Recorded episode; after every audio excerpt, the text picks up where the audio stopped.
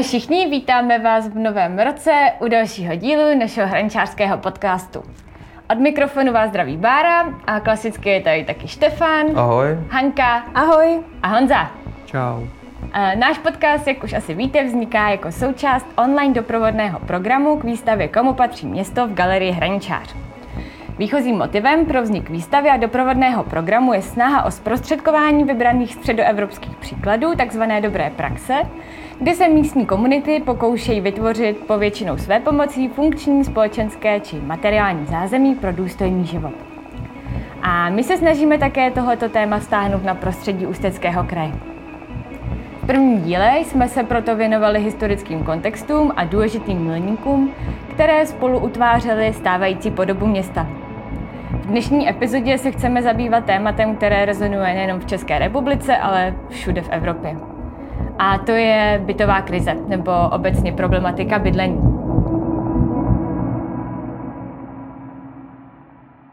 V průběhu těch 90. let a později i v nultých letech u nás probíhala bytová privatizace, která byla eh, ve všech větších městech a obcích, kdy se vlastně ten městský bytový fond dostával do rukou soukromých majitelů. Eh, Nebyla to jenom privatizace, byla to i, byly to i formy restitucí, teda navrácení vlastně těch, těch bytů těm původním majitelům po té revoluci.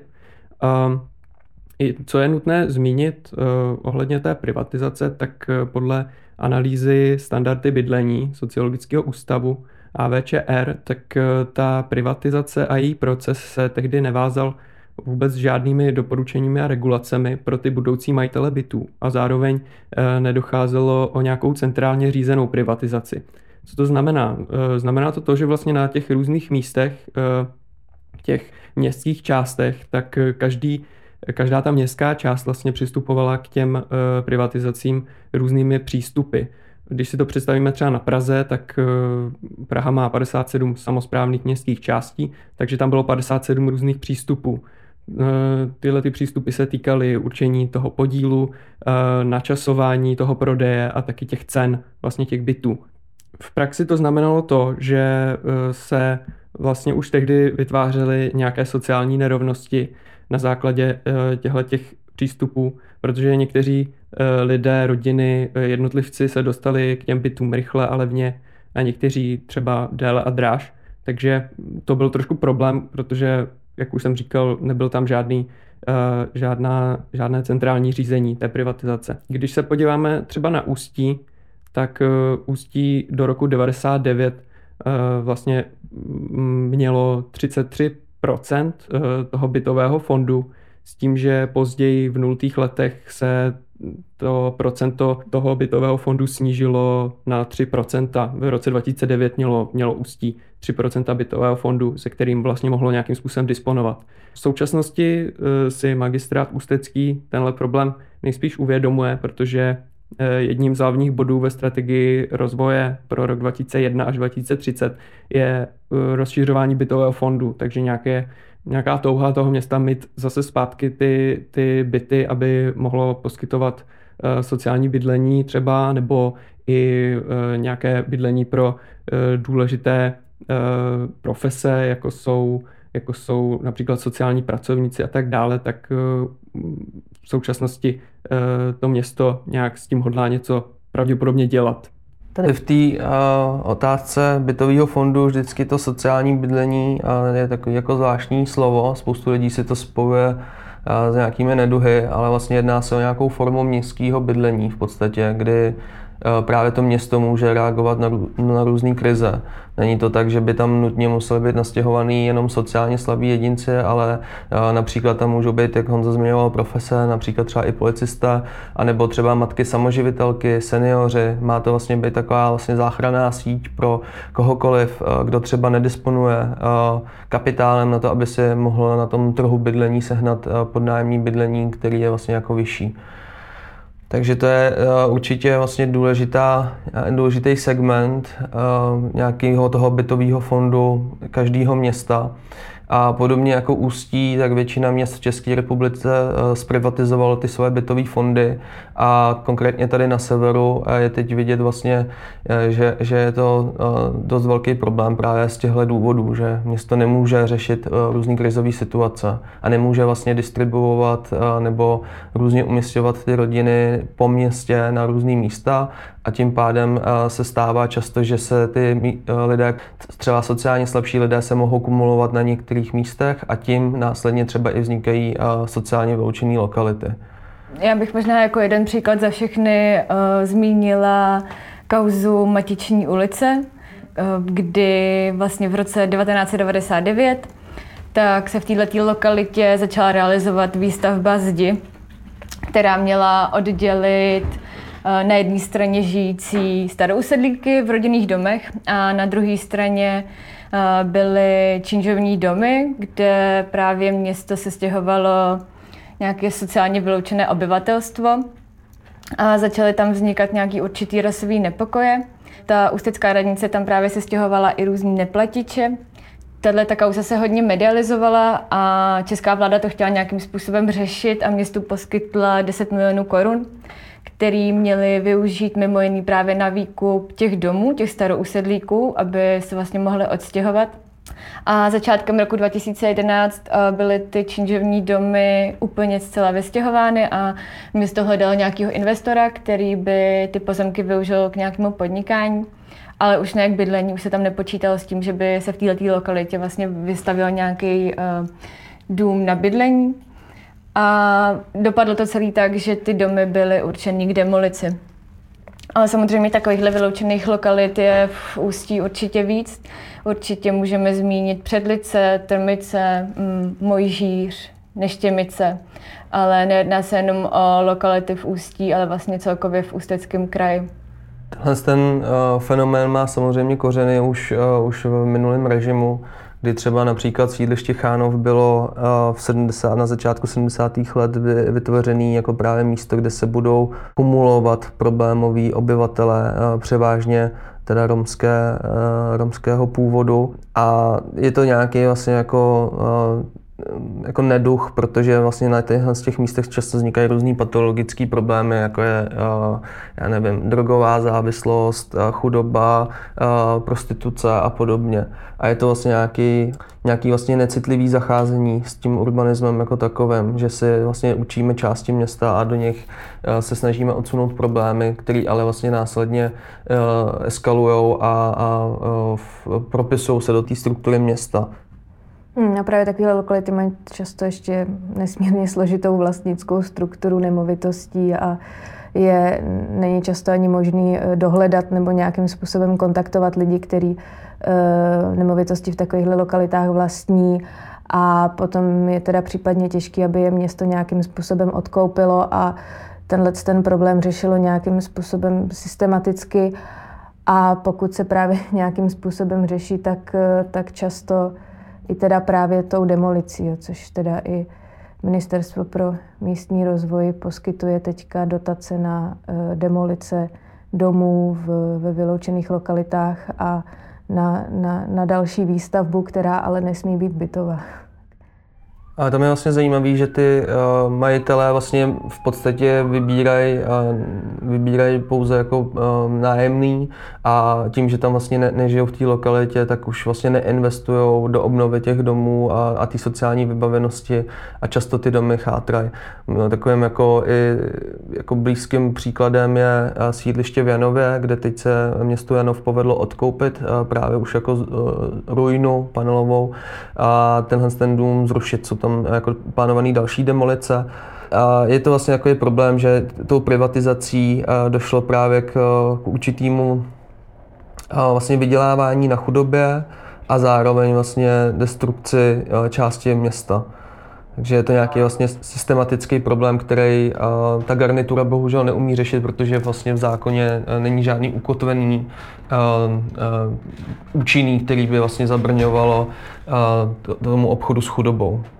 Mně přijde pak eh, to víc pozoruhodnější, když eh, město tady ty problémy v těch lokalitách eh, neřeší a ujme se toho někdo, nějaký jako podnikatel, dejme tomu, a za všechny bychom tady mohli jmenovat třeba Borise Rudýho, který vlastně uh, sám skoupil několik domů v, v getu v Předlicích a začali opravovat a pronajímat vlastně za hodně nízkou cenu, konkrétně 66,6 korun za metr. A uh, snaží se tu lokalitu nějak oživit a je takový jako patriot těch předlic, dejme tomu. Tam je vlastně zajímavý, že ten, ten Boris je sám jako taková specifická postava, je kompletně potetovaný a má udělaný umělé rohy a pokud si přečtete nebo se podíváte na jakýkoliv eh, pořád s ním, tak se dozvíte, že eh, nabourává vlastně nějaký stereotypy, jak svým zjevem, tak vlastně i chováním. Proto si zvolil i takovýhle jméno a vlastně i to nájemný za metr čtvereční je takhle ďábelský. A zároveň teda um, právě nabouřuje ty uh, stereotypy nějakého jako křesťanského pohledu na dobro a zlo a uh, je to celkem zajímavé si o něm něco přečíst. Ale zajímavý je, že uh, sám je takovým jako lokálním developerem, ale uh, ve formě toho, že on sám opravuje ty domy a každý den vlastně na nich pracuje a je přímo v tom místě, takže eh, u něj se nekumulují tolik eh, problematický nájemníci a má větší jako kontakt s tím místem. Takže je to nějaké jako nějaký developerství budoucnosti udržitelný, kdy lidi přímo působí na tom místě a umí a vlastně mohou ovlivňovat tu komunitu. Mm-hmm. Já jsem možná chtěla na tom místě chtěla jenom zmínit takový zajímavý fenomén a to jsou, to jsou uh, problémy trvalého bydliště uh, versus exekucí. To přijde jako docela zajímavý fenomén, kdy v současné době lidi, kteří mají exekuci, tak uh, Existuje spousta firm, které poskytují takový jako fejkový místo trvalého bydliště, hlavně v Ústí je to hodně rozjetý, že vám tady ty firmy zprostředkují uh, nájemní smlouvu na nějaký byt nebo i místo sídlo firmy a vy vlastně platíte nějaký poplatek a exekutoři na vás jakoby nemůžou. Je to taková klička uh, v zákoně a vlastně tyhle ty lidi vlastně uh, vydělávají na tom, že některý lidi mají prostě exekuce. Tam asi potom o tom bude mluvit Honza, o vyhlášení bezdoplatkových zón a celému tomuhle vlastně jako molochu Eh, jak vlastně reagovat eh, na, na exekuce, které právě sebou nesou už zmíněný různý patologický jevy. Je teď teda na stole z roku 2019 června taková změna vlastně v insolvenčním zákoně. Přišla vlastně nová novela, která částečně nastavuje nové podmínky toho, jak člověk se může odlužnit. A už to není tak jako striktní, jako to bylo, takže to je určitý krok, který pomáhá právě lidem, který se z různého důvodu, ať už se ztráty zaměstnání nebo třeba z rozpadu rodiny, dostanou do existenčních problémů. Byla tam ještě teda senátní novela toho zákona, ta bohužel nakonec neprošla, byla trošku vlastně jako možná vhodnější. To jsou už takové detailní věci, o tom asi spíš když tak jindy.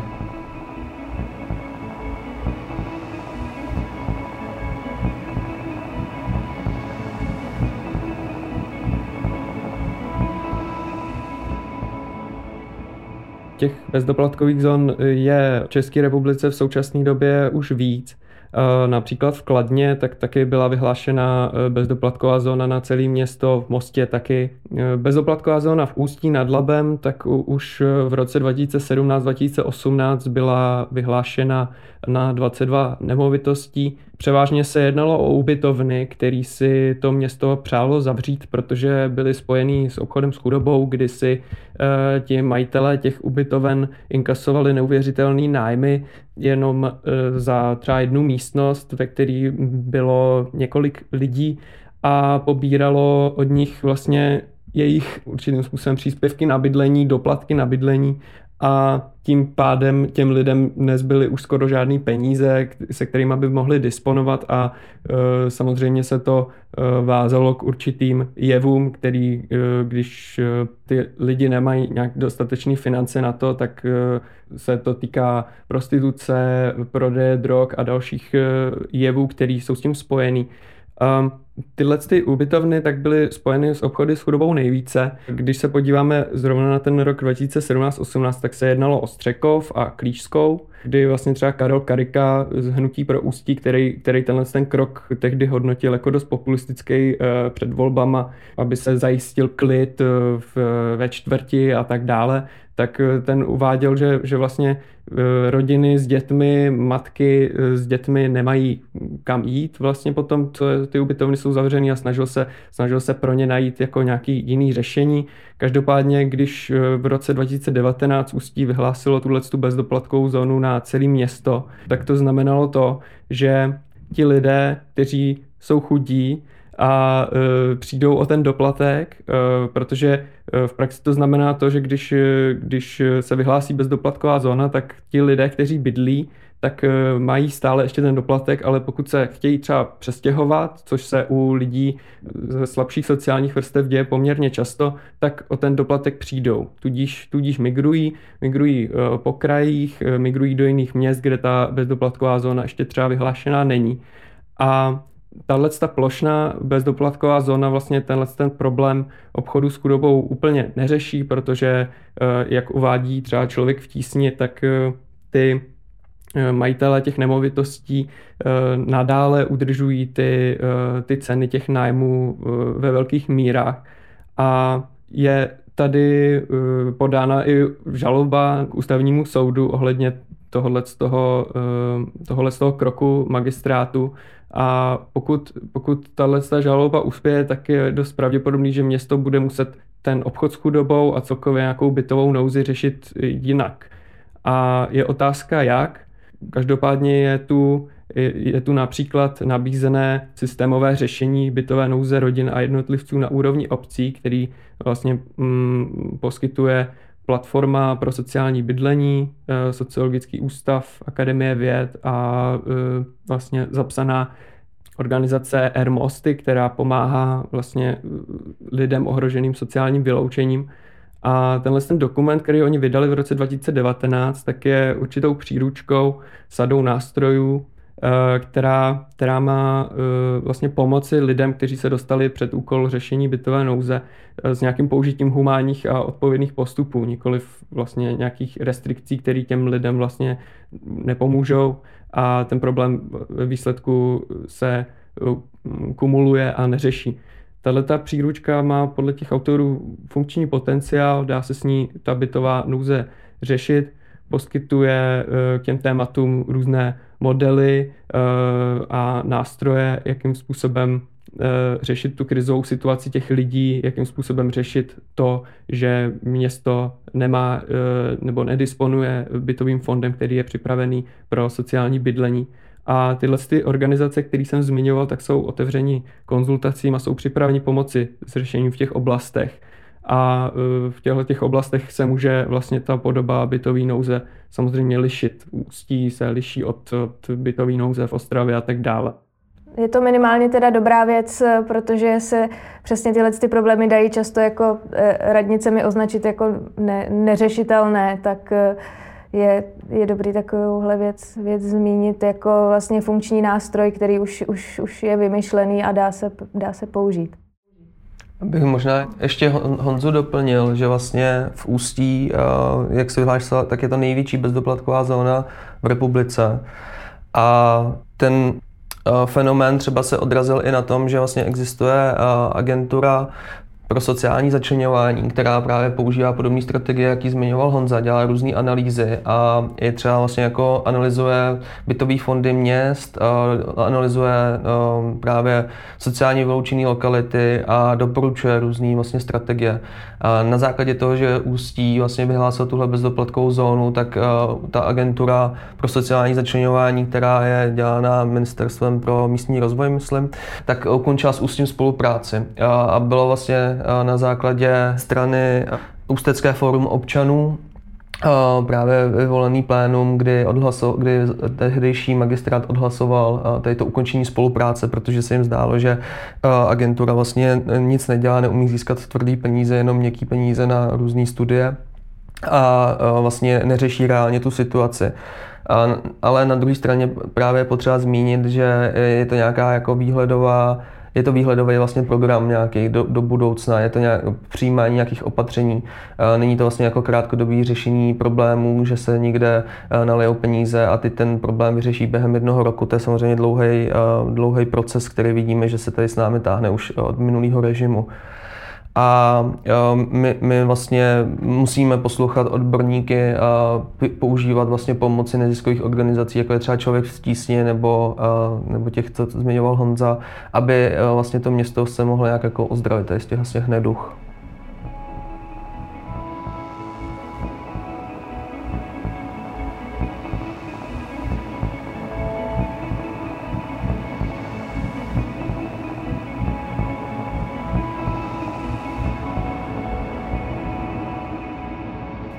ještě eh, to co, to, co je jako docela vtipný v těch předlicích, eh, že vlastně Karel Kareka, který eh, má obrovský sociální cítění, sám je Rom a zastupitel města, dokáže vlastně v některé situace reálně řešit a nabízet pomoc lidem, tak ale právě jednou řekl, že předlice mohou být takovou vlastně riviérou Milady. A v okamžiku, kdy tohle to prohlásil do médií a i ten Boris Rudý začal, jako, začal víc vystupovat v médiích, tak se stalo to, že různí spekulanti odkoupili právě nemovitosti v Předlicích a ty tam vlastně jako jenom stojí a chátrají a vlastně nepozvedávají tu lokalitu a čeká se na to, až třeba se Předlice víc napojí na tu Miladu a mohli by se stát nějakým, nějakým ubytováním. Takže vlastně i ty dobrý úmysly často nebo nějaký jako vize by měly měly být vlastně nějak dobře formulovaný, aby právě nedocházelo k takovýmhle jako uh, nešťastným událostem, kdy vlastně přijde nějaký spekulant a ten najednou uh, něco koupí v tom městě a jenom to nechá jako tlít. Podobně to vidíme i třeba v centru města, kde uh, je už již zmiňovaná díra před magistrátem a krajským úřadem a, a vlastně, jako vlastně ten privátní sektor pak vlastně okupuje to centrum města. Vlastně v tomhle tom je i zajímavý zmínit tu strukturu bydlení v Ústí nad Labem. Máme tady CPI, což je velká firma, která má široký portfolium nejenom v České republice, ale i v zahraničí, především teda v Berlíně. Zaměřuje se jak na kancelářské prostory, tak na bytové jednotky. A v Ústí nad Labem má něco těsně pod 3000 bytových jednotek.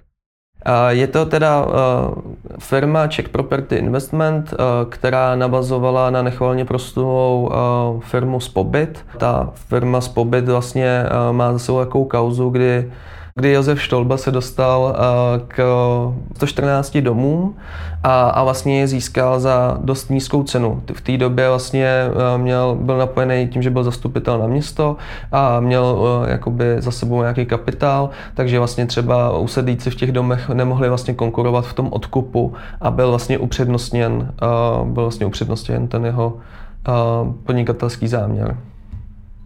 Hmm, v některých uh, lokalitách, jako je třeba uh, Masarykova 55 nebo Londýnská 1, tak tam se uh, vlastně nájemníci snažili ty svoje byty nebo vlastně celou tu jako nemovitost odkoupit. Tam byl vlastně problém v tom, že uh, jim teda bylo slíbeno tenkrát vonkou, co byl na jako radnici městského obvodu centra, takže že pokud nabídnou dost, tak jim ty byty budou, budou prodány jenomže eh, to, to dost, co je na na, eh, na obyčejné lidi dost, tak, eh, tak vlastně spobyt v tu dobu přeplatil. A vlastně, že ehm, ty lidi nabídli okolo pěti milionů, což byl vlastně odhad odhad tak vlastně odbornický, ale čistě jako uh, vypočítaný k daní z nemovitosti. Nicméně vlastně uh, Spobyt už jako počítal s tím, že se ta lokalita bude nějakým způsobem zhodnocovat, což jako asi jo, protože je to vlastně poměrně lukrativní lokalita v centru města, tak uh, nabídnul 13 milionů a bylo mu to všechno prodáno. A vlastně ta Společnost CPI je vlastně nahradovaným Vítkem, což uh, řadě lidí je známé jméno, je to jeden z nejbohatších Čechů. Uh, má za sebou spoustu uh, i jakoby soudních procesů právě i v zahraničí. Teď mu teda v loňském roce dopad jeden dobře v Americe. ale je to vlastně nějaký jako kolos, který Ústí teda vlastní 2,5 tisíce bytů a v Litvínově vlastní podobné množství, což potom v tom malém městě může do budoucna jako znamenat i třeba potenciální problémy, protože tady se taky najednou zvedly nájmy a přestěhovala se jako část lidí po městě a to se vlastně může dít, když ten, když ten vlastně jakoby soukromý kapitál vstupuje do toho bydlení. Ta cesta, kterou asi by ideální bylo jít, je něco podobného, co třeba zmiňuje eh, Apolena Rychlíková a další, co teď dělali eh, na Alarmu, takový pěkný cyklus obydlení, eh, co se vlastně třeba stal, děje ve Vídni, tam je dlouhodobá jako sociální politika, která se snaží budovat silný městský bytový fond a vlastně i občany odvádí daň eh, do toho eh, vlastně bytového fondu, z kterého jsou následně stavěny no, nové domy. Eh, dokonce to na těch domech je i potom explicitně napsané, že to vzniklo vlastně za příčinění těch občanů toho města a, a tím vlastně vzniká daleko větší jako vztah i k, i k tomu jako bydlení jako takovému. A, a může vlastně právě i nabízet dostupný bydlení pro, pro řadu lidí, co to potřebují a garantuje vlastně nějakou cenu na tom trhu nemovitostí. Když to u nás ten fenomén je spíš opačný, tady vlastně jakoby vzniká silný hypotékový trh, máme vlastně jako velkou chuť vlastnit nemovitosti a je to asi daný i tím kontextem vlastně toho východního bloku. Já bych možná eh, v souvislosti s tím, eh, že se bavíme o nějakém jako eh, vlastně skládání se, že ty občani jsou nějakým způsobem participující na tom, aby, aby to dostupné bydlení vznikalo, tak v Ústí nad Labem v současné době vznikl Fond pro dostupné bydlení, kdy se doktor Jan Beneš, který jakožto občan se díval dost eh, zděšeně na to, jakým způsobem ta bytová krize v Ústí dopadá na lidi, tak eh, společně s platformou pro sociální bydlení založili v roce 2019 Fond pro dostupné bydlení, kdy vlastně soukromí investoři by mohli financovat pomocí tohohle toho fondu lidem v bytové nouzi byty, nakupovali by byty a pronajímali by je ty lidi by platili nějaký regulovaný nájemný vzhledem k, jejím, eh, k jejich situaci a potřebám a eh, vlastně z toho eh, z těch nájmů by se pak splácelo zpátky těm investorům a to včetně nějakého 2 až 3 procentního úroku. Vlastně taky se budou snažit oslovit nějaký zájemce ze strany těch soukromých vlastníků, kteří by jim mohli svěřit příkazní smlouvou ty byty, který opět budou moci eh, později poskytovat těm lidem bytový nouzy. V podstatě ten fond funguje jako nějaký prostředník a zároveň zaručovatel systému, eh, zároveň s nějakou vlastně sociální prací, který by mohl pomoci těm lidem bytový nouzy a poskytnout jim jistotu v podobě bydlení, což je, jak se říká i v tom podcastu eh, od Alarmu, tak bydlení je nad zlato v současnosti tenhle fond eh, k Vánocům eh, spustil akci, která se jmenuje Letos to posíláme dál, kde můžete i vlastně vy přispět eh, tomu fondu na nákup prvního bytu na portálu darujme.cz, takže sněle do toho.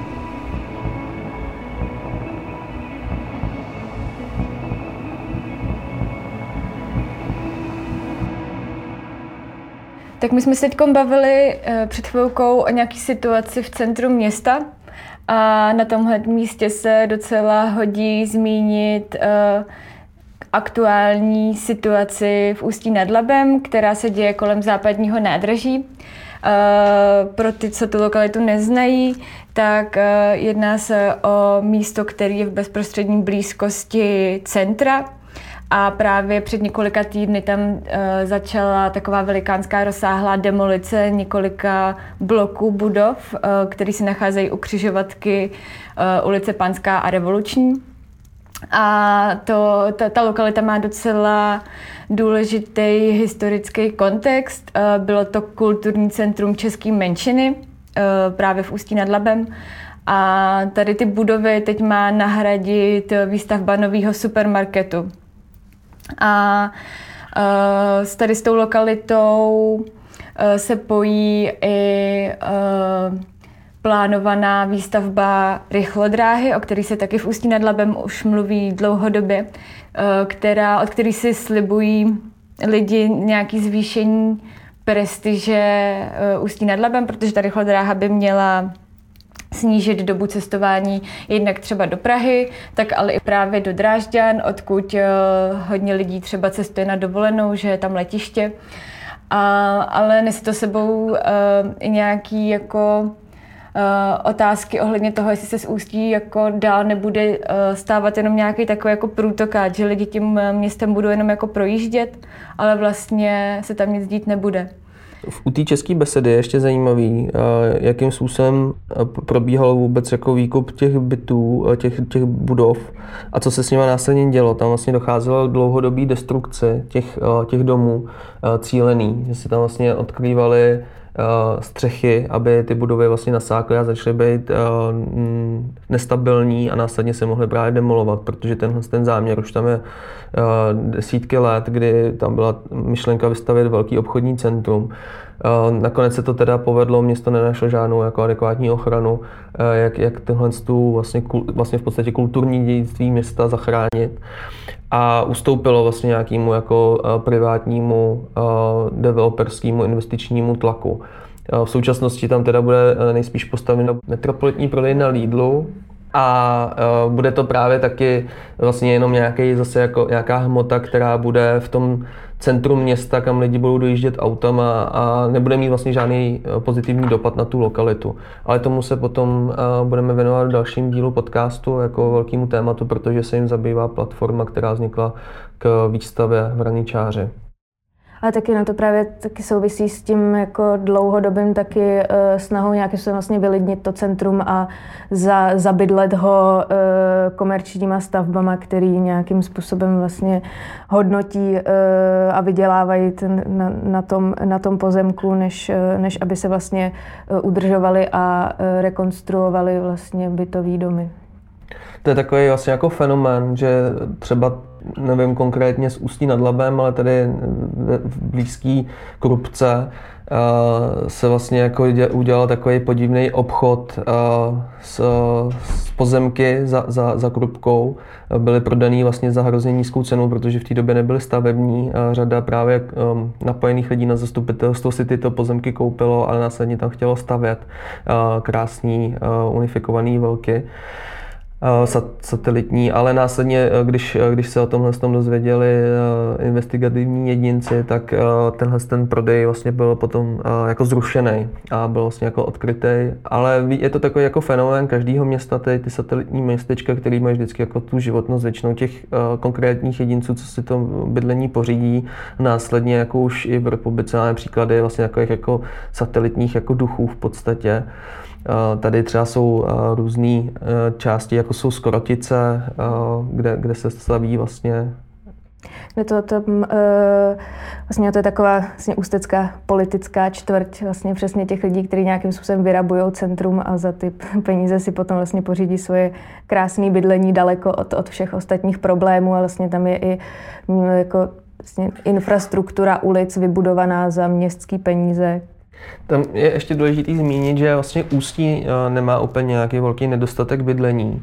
Naopak právě spíš má jako budovy i v centru, které jsou nevyužívané a ten eh, kapitál, jak městský, tak třeba i soukromý, by se měl spíš investovat tam.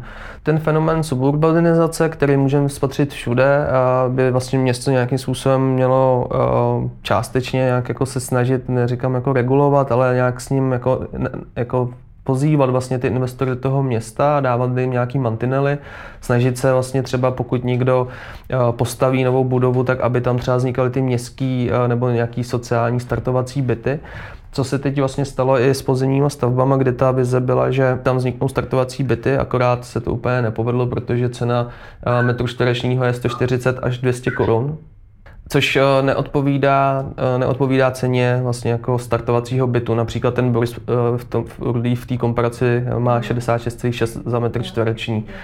A kromě toho, že teda ta stavba měla mít tuhle funkci, tak ještě byla vystavena v novém brutalismu. Vlastně je to taková jako zase silná hmota nějakého jako betonu, železobetonový skelet, který byl dost necitlivě architektonicky přestaven. Tady tu budovu a ten podnikatelský záměr vlastní Martin Eisner, což eh, je bývalý hospodářský kriminalik, člověk, který by měl nějakým způsobem prošetřovat, jak se, jak se tady eh, s penězmi hospodaří. Vlastně byl to člověk, který byl v, ve funkci v průběhu taky jako 2010 a tak, kdy se vlastně tady děly takové ty nejhorší věci a on tak slavně jako nikdy nic neobjevil.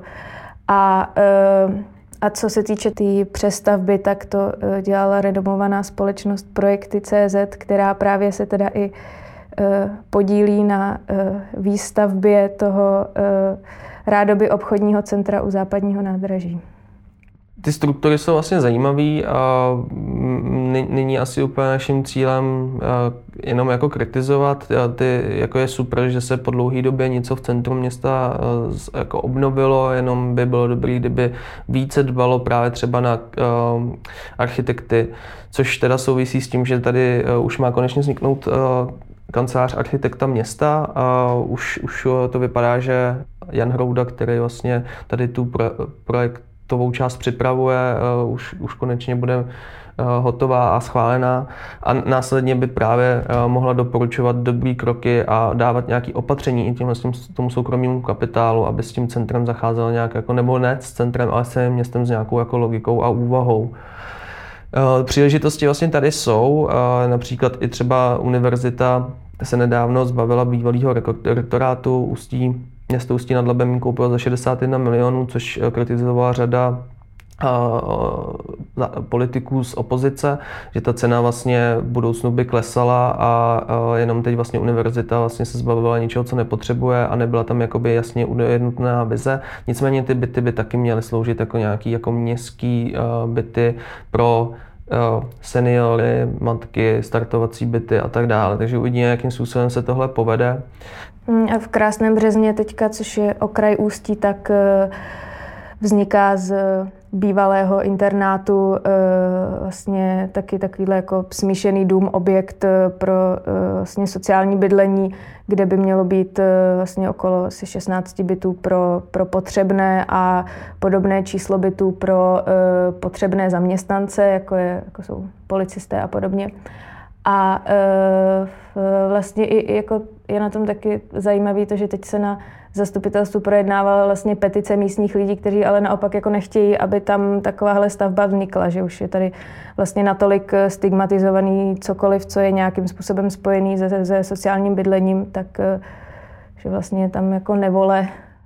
Tam je právě škoda, že město eh, třeba ukončuje ty spolupráce s neziskovými eh, agenturama, které můžou dobře radit, co s těmihle problémy dělat ale uh, nás vlastně jako čeká i větší výzva, to, třeba ta krize bydlení, která dolehla na Prahu a může jako velice rychle dolehnout i na Ústí, protože vlastně ty ne tak silní investoři uh, skupují nemovitosti v Ústí nad Labem a tenhle ten fenomén se čím dál tím víc rozvíjí. Může vlastně právě přijít i s, již zmiňovanou výstavbou vysokorychlostní trati, kdy uh, se do Prahy dostaneme z Ústí za půl hodiny a bude to vlastně jako daleko lukrativnější uh, forma bydlení, než bydlet na, na Černém mostě třeba.